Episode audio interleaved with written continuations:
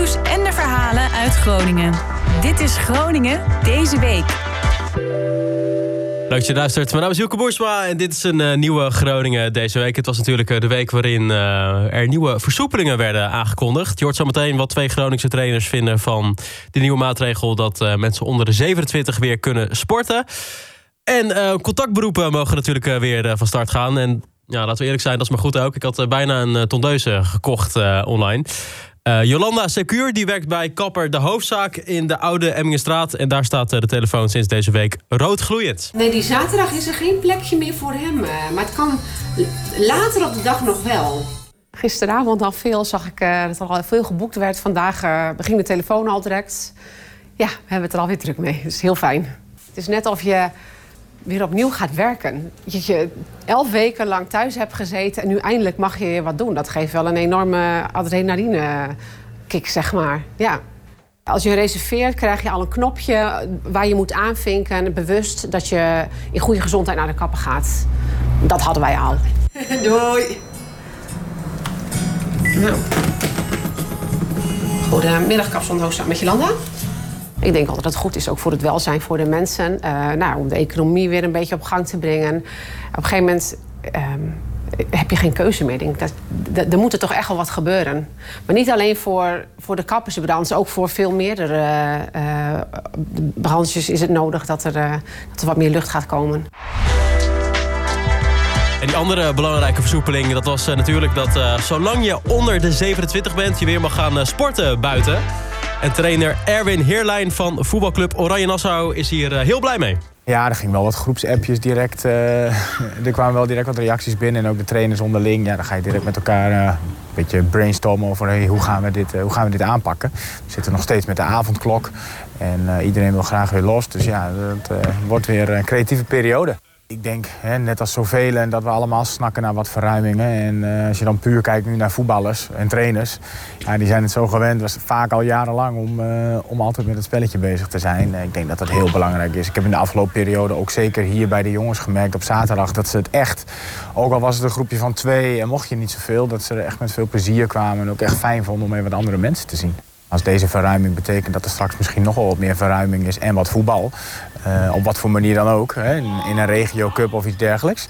Dan, uh, ja, dan moet je ook wel echt weer wat gaan doen. Want uh, je wil geen onverantwoorde risico's nemen met de fitheid van je spelers.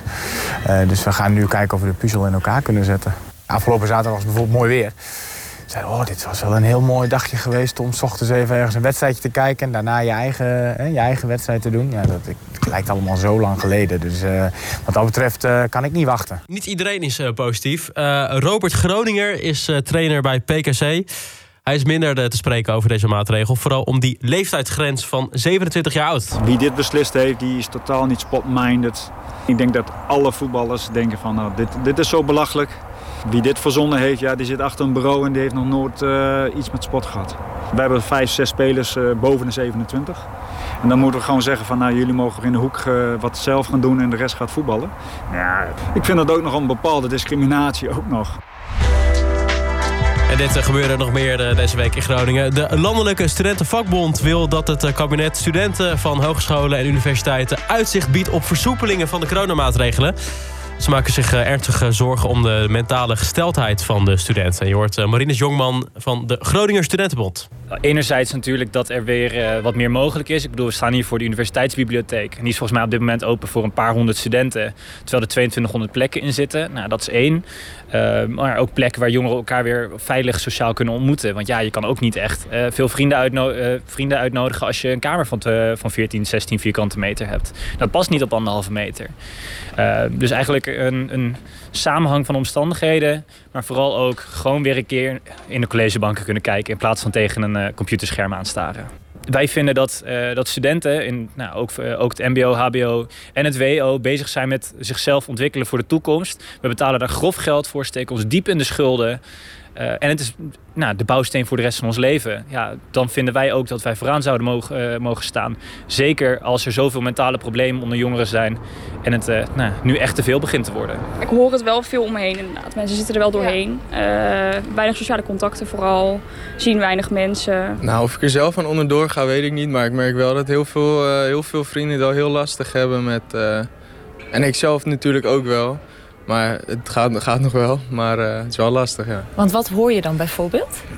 nou, goed voorbeeld. Een van mijn goede vrienden was altijd heel vrolijk en altijd blij, maakt iedereen het lachen. En die is nu wel gewoon heel vaak dat hij in huilen uitbarst, omdat er dan gewoon weer iets net niet gaat.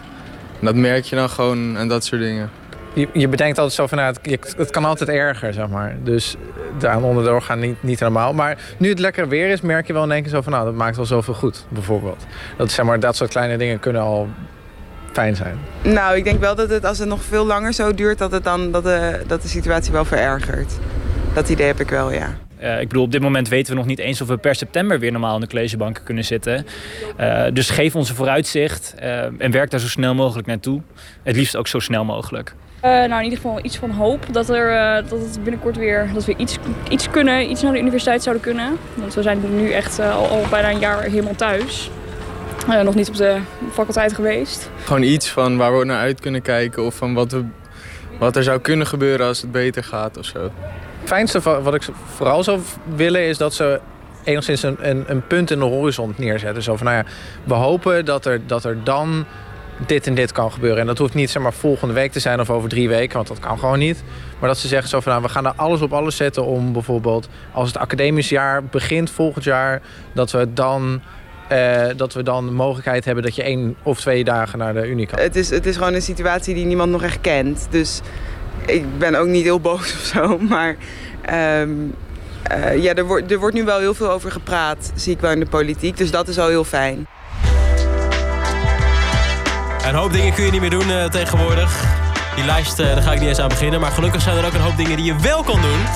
En er is nu een nieuw initiatief dat eigenlijk een beetje mijn twee nieuwe hobby's samenvoegt. Namelijk wandelen en snacks eten. Smoke heeft een wandeling georganiseerd van uh, 6 kilometer langs vijf cafetaria's in Groningen. En ze noemen het de frituurloop.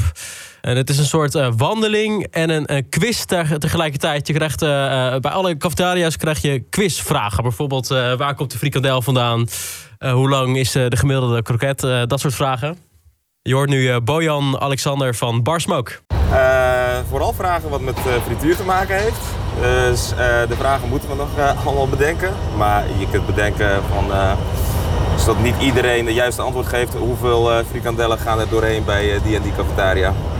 Schattingsvragen. Maar ook wie heeft de frikandel ontworpen of bedacht. waar komt kroket vandaan, dat soort vragen. En ze kunnen bij elke locatie een QR-code scannen, daar de vragen invullen. En ja, dan kunnen ze meedoen met aan leuke prijzen. Zoals de hoofdprijs jaarvoorraad frikandellen. We zijn de eerste loop al helemaal uitverkocht. Waardoor we de week erop gaan we nog een loop doen.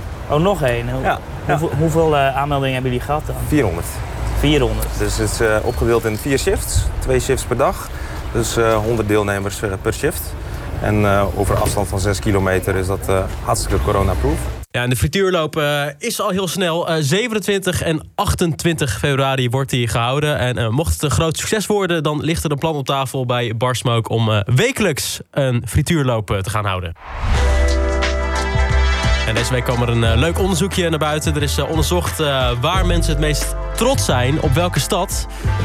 Uh, bovenaan stond uh, Maastricht. Het blijkt dat uh, Maastrichtenaren het meest trots zijn op hun stad. En op de tweede plek stonden de Groningers. En daardoor gingen we even voor het Instagram-item Mening op de Markt... even checken hoe trots de mensen zijn op de vismarkt. Ja, het is een prachtige stad. ja, ik woon hier nu twee, drie jaar en ik heb hier de mooiste tijd van, van mijn leven. Ja, alle, alle studenten hier zo, de, de cultuur, de stad, de mooie architectuur. It's a very nice city, I guess. It's really beautiful. It's very authentic. That's also, yeah, a lot of students. It's really cute. Ik ben uh, nu immens vrolijk en immens blij met het goede weer. Dus ik ben ook wel trots op de stad Groningen dat ze dit prachtige weer hebben kunnen bewerkstelligen. De nieuwe gebouwen zoals het Forum, samen met de oude gebouwen, zoals de, de Korenbeurs hier zo. I've been here for two years and I think it's great. Where are you from? I'm from Zimbabwe. Zimbabwe? Mm. Okay, that's a big change. Yeah, very far away. Dat allemaal tezamen vind ik gewoon een hele mooie combinatie. The young population, I love it. I have lots of friends here. Um, it's a very vibrant city. Ik vind bijvoorbeeld al die studenten vind ik soms wel een beetje irritant of zo. Maar ik, eigenlijk vind ik ze ook wel heel leuk, want het hoort erbij. Mooie mensen, vriendelijk, veilig. Mooie parken, goede restaurants, maar ja, die zijn helaas dicht. Ja. nee, ik uh, ben heel trots op Groningen. Ik vind ook, uh, ja, ik vind het een vriendelijke stad. It's just like a really small city, but you feel like kind of in a big city mm -hmm. because there's a lot there's of a stuff. Lot of to, there's a lot to do, you know. You can yeah. still you don't get bored even though it's really small. And what I also like about it is that uh, I feel like a good what makes a good city is when it's beautiful, like in winter, like mm when it rains. Nou, ik ben zelf uh, van oorsprong Kampenaar. En uh, Groningen is een Hansestad. En uh, door de opbouw dan voel je je hier altijd gewoon op je gemak. And I feel like Groningen is really beautiful even in winter like with all the lights and the small streets. Yeah. And it's not so dark and gray as some like bigger cities yeah. are so yeah. It's really authentic and nice. Yeah. okay. er gaat niks boven Groningen.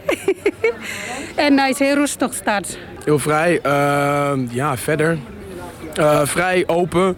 Uh, ja biercultuur vind ik ook heel mooi. Ja, daar kan me gewoon heel goed in vinden. Iedereen trots. Nou, dat is goed om uh, te horen. Hey, tot zover deze podcast Groningen deze week. Abonneer op deze podcast via je podcast-app. Je kan uh, volgen op Spotify en een uh, recensie achterlaten via de Apple Podcast-app.